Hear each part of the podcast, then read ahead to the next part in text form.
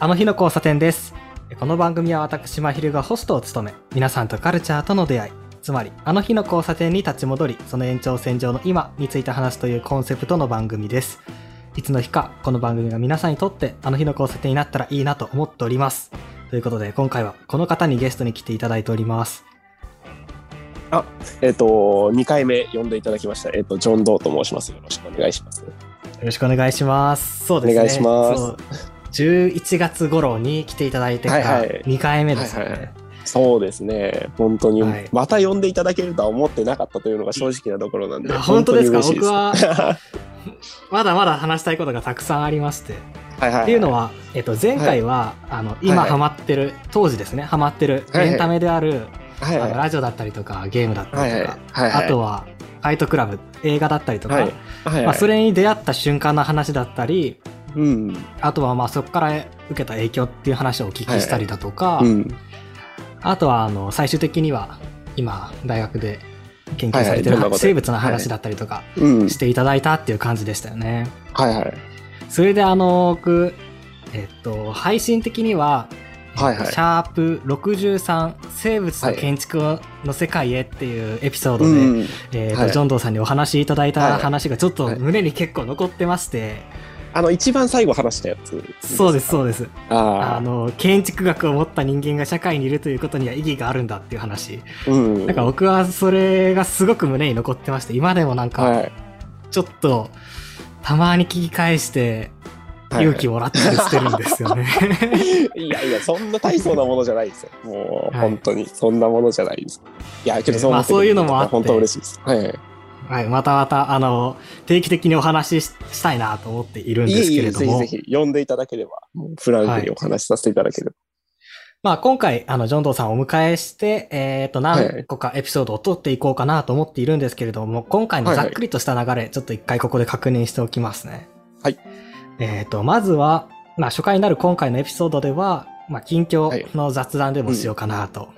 うんうんまあどういうこと考えてるのとか、どういうものにハマってるのみたいな話を。しようかなと思います。えーはいはいそして、えっ、と、次回以降は僕がテーマを設定させていただいて、まあ、それについてお話ししていこうかなと思います。うん。でなるほどテー。マは、ウェブ版、あの日の交差点を考えるというもので、はい。はい。まあ、このポッドキャスト番組である、あの日の交差点の、まあ、ウェブバージョンみたいなものをうんちょっと作りたいなと今思ってるところなんですね。はい。で、まあ、なんでそれを思ったのっていうところだとか、まあ、うんどういうものにしていきたいかみたいなことを、まあうん一緒にジョンドーさんと、えーお話ししていけたらなというのが次回以降になります。ありがとうございます。じゃあ、はいちょっとまあぜひぜひ。うん。楽しみなトークになり、なりそうな、僕結構今日楽しみにしてきたんですけど。いやいやいやいや。まあまあ、た楽しく話しましょう。フランクに。はいはいもう、ハードルが上がっちゃうと、ハードル下回る可能性しか出てこないから。まあまあまあ、楽しく話せれば、うん。いいそうですねと思い。うん。ってことで、まあ今回は近況雑談になるんですけれど、はい。なんでしょう、前回11月頃にお話ししてから、うん、なんかハマってたものとか、ありますか？いや、なんかこれ前回話したからチェックしとけばよかったなって思ったんですけど、なんか最近一番ハマってるのは、まあラジオの話なんですけど、はい。空気階段の踊り場に一番ハマはいはいってまして、はいはい。いや、めちゃめちゃ面白いなって 思ってるんですよね。僕ね、踊りははいほんと聞けてないんすよ。ああ、そうなんだ。いや、これはね、うぜひ聞いていただきたい。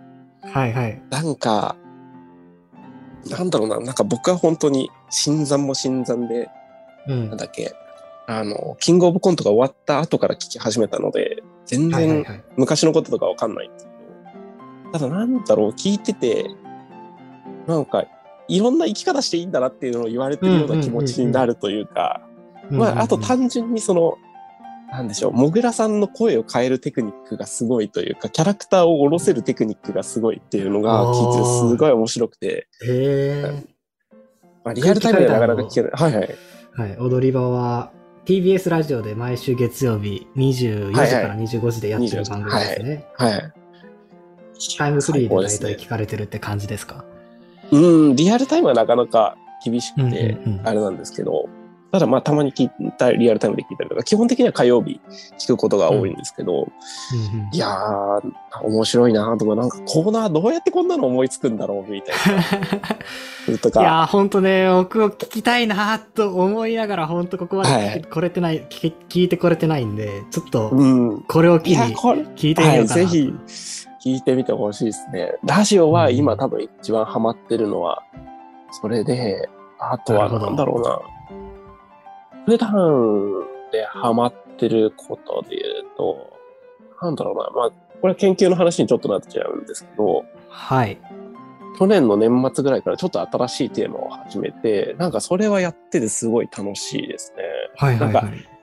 詳しいところは多分その、なかなか難しいのであれなんですけど、なんて言ったらいいかな。その僕、なんかホルモン、ホルモンって言ってわかるホルモンってわかります？その、食べる方のホルモンじゃないホルモンなんですはいけど、はいはい。あのー体の中で、なんか分泌される。るやつですね。あ、そうです。そうです。そうです 分泌されるやつなんですけど、その分泌されるやつの研究をしてて、で、はいはい。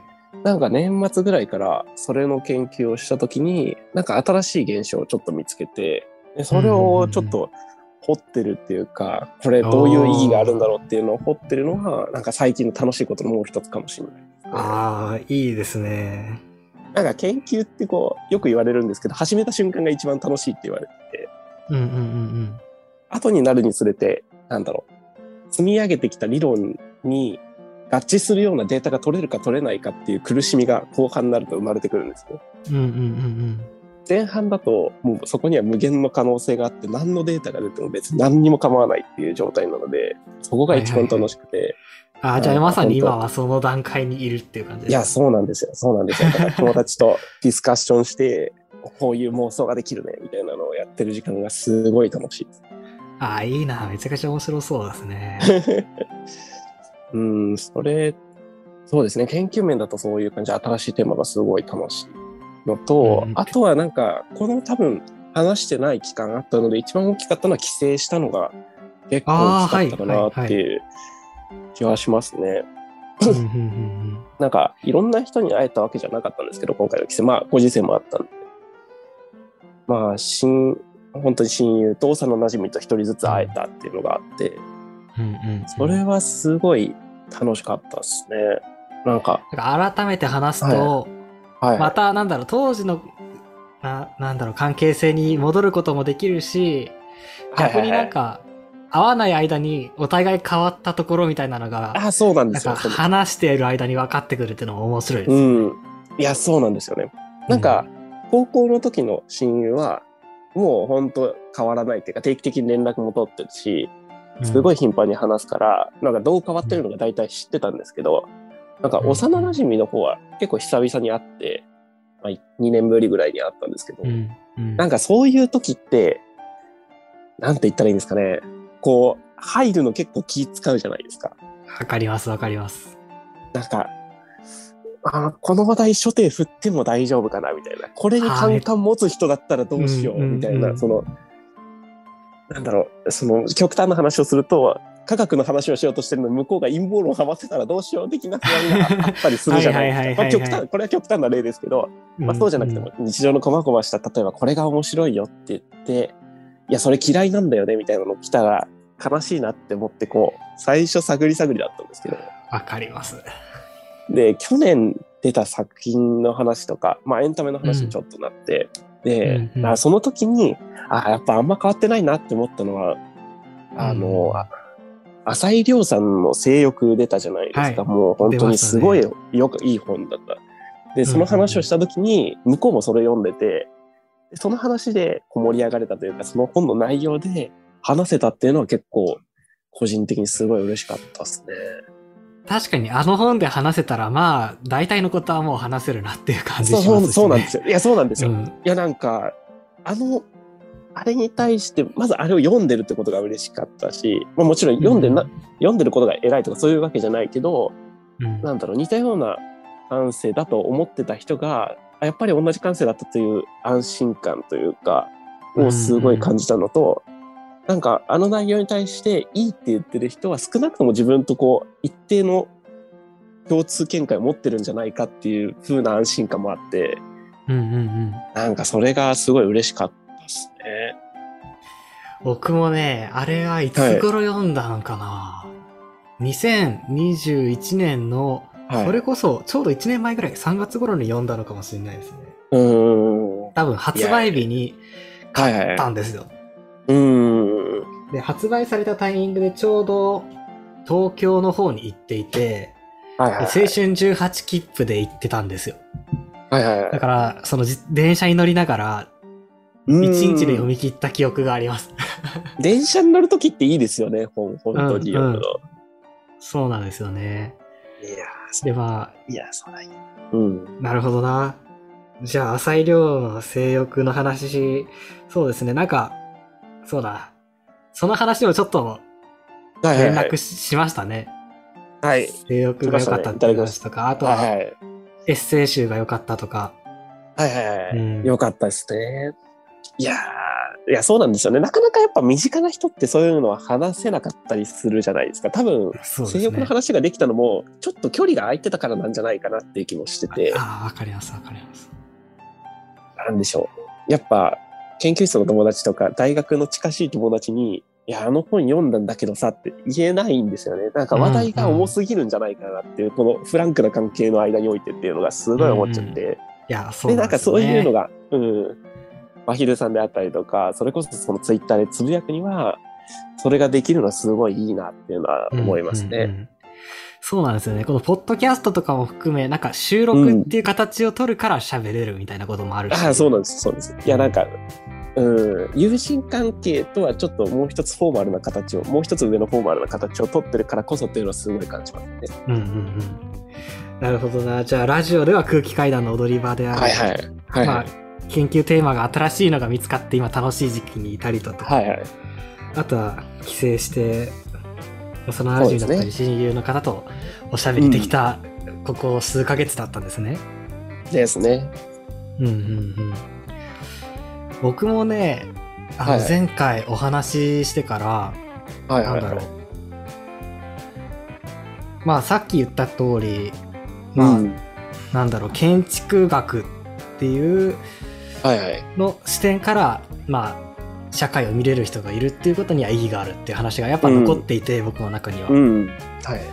で、まあ、建築の全体像っていうのがよくわからないんだっていう話を僕は当時してたんですよ。はいはいはい。で、どこにアクセスしていったらいいかわからないっていうので、うん悩んでた中でそういうふうに声をかけていただいて、まあ、とりあえず目の前のことを楽しんでいった先にあるんじゃないかっていうふうにうん。声かけいただいたんですよ、はいはい。はい。で、そっからまあ、うん、なんか自分なりに建築っていうものについて、もうちょっと、うん。なんだろう、なんか自分の、うん、視点というか、はいはい。ま、まずはこっから眺めてみようみたいなうん。のを見つけてみようと思って、いろいろ調べ始めたんですね。うん。でなんか調べてみるとまあ、よく聞く言葉ですけど、はいはいポストモダンとか、モダンとか、はいはいはい。まあうん建築の中でめちゃくちゃ出てくるんですね。モダン建築だったりとか。うんうんでまあ、それがなんか、よく出てくるんだけど、よくわかんないなと思ってて。っていうのもなんか授業の中ではあんまりまだ出てこなかったのでよくわかんないなと思っていて、でもまあうん。とりあえずここを知るっていうところからスタートにしてみようと思っていろいろ調べ始めたんですよはいはいはい。でまあ調べているうちにこういうのがモダン建築ですよとかこういうのがポストモダン建築ですよとかあとはなんでそういうのが出てきたのみたいなのはちょっとずつ分かってきたんですけど、ででもそこであることをふと思い出して、っていうのは、あの思想的な文脈でもモダニズムとか、はいポストモダニズムってあるじゃないですか。うん、ありますあります。うん。でその思想的なものと建築的なものそのポストモダンとかモダンとか、それってどう関係あるんだろうって気になり始めたんですよね。うんうんでなんだろうなんかじゃあこれ思想的な方が分かってないと建築的な方も分かんないんじゃないかとか思い始めてあでるほど。あの思想の方のなんか入門書ないかなと思っていろいろ調べていた中で、えーと僕が手に取ったのがうん。武田誠司さんという、えーとうん現象学などを研究されている哲学者の。方の「現代思想の冒険」という本を手に取ったんですよ。うんうんうん。でこれ薄い文庫本サイズの本なんですけどはいはい。これがね、めちゃくちゃ面白いんですよ。めちゃくちゃ面白くて僕本当に感動しながらページめくってたんですけど、はいはいはい。まあこの本っていうのはその現代思想のっていうのは、まあどういう流れでどういう過程を踏んで今があるのかみたいなのをうんダイジェストで紹介してくれるってはいう感じの本なんですね。でまあ分かりやすく紹介してるとはいえまあなかなか難しいんですけど、ど。いや、まあそうですよね、哲学の本は。そうなんですう、うん。うんうん、まあどこがどこが近代と現代の境目かとか、まあ、うん現代の哲学っていうのはどういうことをやろうとしてきたかとかあとは代表的な哲学者とその研究の内容とかを踏まえて書いていて、うん。あの僕が知りたかったことが結構書いてあって僕は感動したんですよ。おー、いいですね。はい、で実はでも武田誠司さんとこの本で初めてお見かけしたわけじゃなくって。うんえーっと、たまたま、あの、慶応の SFC のうん創造社会論だったかな、ってはいう授業が、えーっと、YouTube に動画がアップされてたんですね。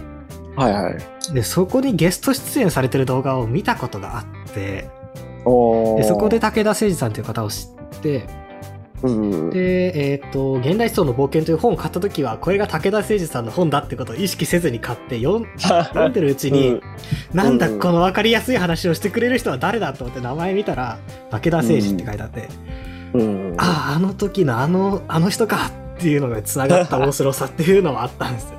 ああ、いいですね。うんもう点と点だったものが線でつながっていく感じですね。あの人この人やったかっていううんうんうん。しかも本自体も80年代とかに書かれてる本なのでへえなるほど。結構あれなんですね。歴史がある本というか。そうなんですよだからまああそこで巡り合わせじゃないですけど、うんこうやってつながってくるんだなって思ったんですよ。でまあなるほど。その去年からちょいちょいアイデンティティについてみたいなことを考えていたんですけれどまさに現代思想っていうのがアイデンティティをどう規定するかっていうのとか、まあ、どうやってこの世に、なんだろう自分は存在してるんだって言おうとしてるかっていうその試みなんじゃないかって思い始めたんですよね、読んでるうちに。うん。うん。でそれでなんだろうな、まあ、建築を勉強するためにその建築の歴史を知るっていうところからスタートしたはずが完全になんか関心が哲学の方向に行っちゃって。いやいやいや、いいことじゃないですか。うん。で、まあ、まあそうは言いつつですけど、はい。あのーまあ、建築の本も、ちょっと僕面白い本をこの間に読んだんですよ。うんうん。っていうのが、えっと、建築の大転換っていう本がありまして、おーこれは、えっと、建築家の伊藤豊夫さんっていう方と、はいはい。あとは、まあ、人類学者かなの中澤慎一さんっていう方が、はいはいまあ、対談されている本なんですね。はいはい。で、これがたまたま本当僕中澤慎一さんっていう方がすごい面白いことをおっしゃってるなと思ってたので、うん。その名前を見て学校の図書館で借りてきたんですよ。はいはいはい。で開いてみたら、これまためちゃくちゃ面白くって、はいはいはい。うわ、なんだこれはって衝撃を受けたんですよ。なん、なんていうか、うんこれまで読んできた建築の話の中で一番切り口が自分の性に合ってるというか、うん。っていう感じがしたね思想的な側面から建築を見てるってこと。そうなんです。えっ、と、うんまあ、どういう本かっていうと、はいはいえっ、と、まあ、伊藤豊夫さんの、まあ、建築っていうのは一体どういうことをしてるんだろうっていうのを、まあ、本人と、うんあとは中澤慎一さんの視点から、なんか、はいはい。まあ、対談したりだとか、あとはまあ論、うん論考じゃないですけど、その中澤慎一さんが解説する形で話が進んでいったりとかっていうので、うんこれはどういうことをしてるんだろうっていうのを建築的な語り口で言うんじゃなく、もうちょっとはいはいなんだろう人間の営みとして言うとか社会とかの関係性で言うみたいな感じで喋っていく本なんですね。うん。だからなんかなんだろううーんここのこういう構造がいいとかまたこういうデザインがいいとかいう話じゃなく、うん。うんこういう形にしたのはこの土地に対するこういう感情の表れなんですよねっていう話をしたりだとかなんかなるほどなるほど。もうちょっと読みやすいというか自分に近い感覚で話してくれたっていうのがすごく面白かったんですね。うん。でまあけんそもそも建築行為ってなんだろうみたいなところから立ち戻ったりとかするっていう。うんうんいや、面白いですよね。なんか、そうなんですよ。そう、本当これもなんか前ちょっと話した気がするけど、その、はい。やっぱ生物が作る構造物ってすごい面白いと思うんですよね。うんうんうん。なんかなぜそういう構造物を作るのかっていうことだとか、そういう構造物を作るってことがどうその生き物の中にプログラムされてるのかとかっていうのはやっぱ生物学の中でもすごい関心事で、まあ前多分ちょっと話したことあるのは雲の巣の形だとか、はい形はいはいはい態とかっていうのは。どう作られてるのか。やっぱ動物の行動って基本的にはその神経依存なわけじゃないですか。の脳の中で神経依存になるわけだから。そういう行動を誘発する行動とか、ああいう行動を誘発する神経とかバックグラウンドとかっていうのはやっぱすごい興味があります。そういう意味でなんか建築はなんか僕は生物から見てしまうとそういう風に見えるんですよね。ああ、いやー、それめちゃくちゃ面白いなだから僕から見ると雲の巣だとか、シロアリのアリ塚的な感じに建築も見えてしまうんでいや、すよね。それめちゃくちゃ面白いですよ。いやーけど、うん、そうですね。うん。人間の思考は、まあ、はい4で、うん、なんだろう、4を基調としてるって言うじゃないですか。うんなんだろう、例えばし視覚だったりとか。はいはいはい。で、えっと、これ何かの話で聞いたんですが、それこそ、えっと、後うん後々話そうと思っている、福岡伸一さん、生物学者の。はいはいはいはいはい。福岡伸一さんが、えっと、あるポッドキャストに出演されていて、うんえっと、何だったかな？あ、デザイナーの原健也さんって方がされている、はいはい低空飛行ポッドキャストっていうのがあるんですが、えっと、それに福岡伸一さんがゲスト出演されてたんですね。うん。で、そこでいろいろお話しされてたんですけど、その中で、はいはい。まあ、やっぱ人間っていうのは、えーっと、思考が4を、まあ、なんだろう、ベースにしているから、やっぱり、その中で考え始めてしまうんだと。うん。今の生物が作る構造物っていうのと、人間が作る構造物っていう話で言うと、うん。うん例えば、えっと、その、有名な建築家に、うん。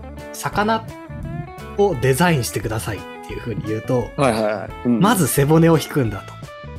まあ、確かに僕もそうだなとか思うんです。そっから、うんえっ、と、まあ、あばらじゃないですけど、そ周りの骨を構築していって、はい肉付けしていく。うん。だけ、ど、生物っていうのは本来そうはなってないはずで、むしろ背骨っていうのは最後にできるんじゃないかと、福岡伸一さんがおっしゃっていて。うん。なんか、まあ、進化的には確かにそうですね。ううんん。脊椎骨は最後に。あやっぱりそうねに獲得されてきます。うん。うんうんうんうん。なんか、だから、やっぱりし思考が、あ、そ、そっち側なんだな。人間の思考っていうのは、その、なんだろう、論理で考えちゃう。はいはいはい。から、背骨から引いちゃうんだと。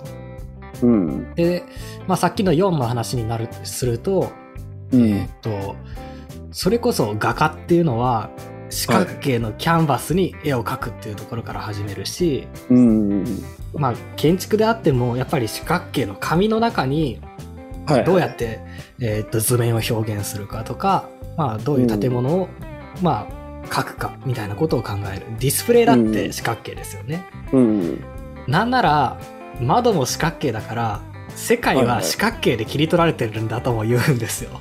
確かにテレビとかも四角形ですもんね。うんモニターが四角形だから。うんまあなんかそういうところに人間的な思考っていうのはあり、まあうん人間の特徴とも言えるし、何か制限してるんじゃないかとも言えるんじゃないかっていううん話をされていて、なるほどあああのその生物が作る構造物の話って結構面白いなとか思うんですよね。うん。うん。確かに。そうかなるほどね。読んでみるっていうのは。うん。面白いですね。でそれでさっきの建築の大転換っていう話、はいはい本の話に戻りますと、うん。まあなんだろう、この、けんこの本は、まあさっきも言った通り、建築行為っていうのはそもそも、どういうことやってるのっていうことだったりとか、うん。あとまあうん伊藤豊さんの建築は何をしようとしてきたのっていう話をしてるんですけど、はいはい。まあ、中でも僕がすごい面白いなと思ってたのが、はいはいあの建築っていうのは下から上に立ち上がるものなんだと。はいはいはいそ。して下から上に立ち上げるっていうのは祈りの行為なんだ、みたいなことを言うんですね。はいはで僕これまた別の本で、まあ、なんか日本の日本文化の歴史みたいな本を読んでいた時に、い。はいはい。えっとまず柱を立てるっていうところから日本の文化は始まったみたいな話をしていてうん。だから伊勢神宮とかは、えっとはい柱とか木自体が、えー、と神様としてされているみたいな、そのうん。立ち上げるっていうこと自体に何か意味があるっていうことをうん。ここで書かれていて僕はあんまりそうやって建築を見たことがなかったんで、うん。あなるほどなとか思ったんですようん。ただなんか実感としてあんまりそういうのは持ってないんだけどあそういう風にこの人たちは見てるんだと思ったんですよね。うん確かに人文的な観点から見るっていうのは普段あんまり経験としないかもしれないですね、うん。うんそういうふうに見るっていうのは。で、うん。建築って祈りなんだとか そこでなんか初めて入ってきた概念でうん。あおーってちょっと圧倒されたんですけどでもなんかはいはい面白いなと思ってたんですよ、うん。であとこの本の中でしきりに言われるのは私たちはやっぱ近代主義に行き詰まってるから脱近代化しなきゃいけないんだっていうことを伊藤豊さんよく言うんですよ。はいはいはいはい。でまあだからそれがさっきの4の話に通ずるかもしれないんですけどはいはい。建築っていうのはやっぱり幾何学の、まあ、なんだろう、うん。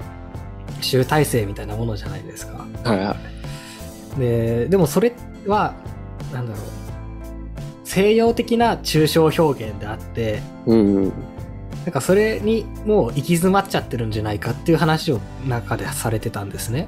うんで、えー、そうなんだとか、僕もそこで、えー、そうなんだ、あるくらいの、あのうん。まだ西洋的な抽象表現がどういうこ試みをしてきたのかとか分かってない状況なんですけど、うん。